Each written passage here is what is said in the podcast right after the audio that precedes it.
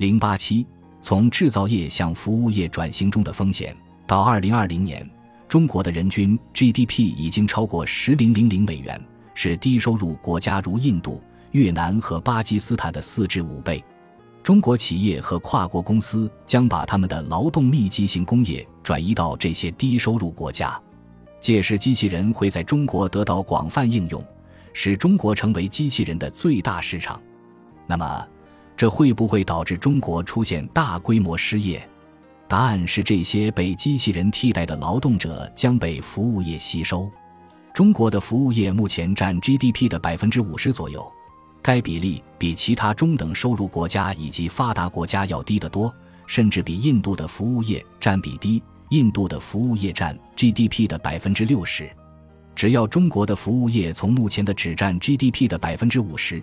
增长到比较正常的占 GDP 总量的百分之六十至百分之七十，就可以创造出足够多的工作岗位来吸收这些被替代的工人。有人认为中国经济结构不够健康，投资过多，制造业过多，出口过多，因此，当投资和出口不可避免的放缓的时候，经济增长也将会放缓。毫无疑问，中国的投资和出口在整体经济中的占比将下降。但事实上，当前占比仍然非常高，这正好表明中国比其他中等收入经济体具有更高的经济增长潜力。高投资率是高储蓄率和高潜在投资回报的结果。例如，中国政府在机场、高速铁路、地铁等基础设施项目上投入巨资，产生了良好的社会效益和经济效益。高投资率也反映了创业的活跃水平。例如，根据全球创业监测的观察，在中等收入国家和高收入国家中，中国的人均企业家数量是最多的。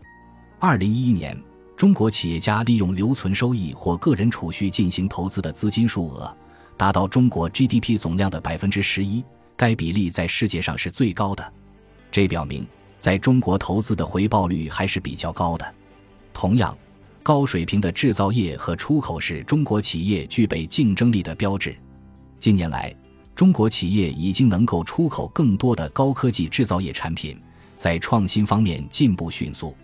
高水平的投资、出口，特别是强大的制造业，是中国经济的强项而非弱点。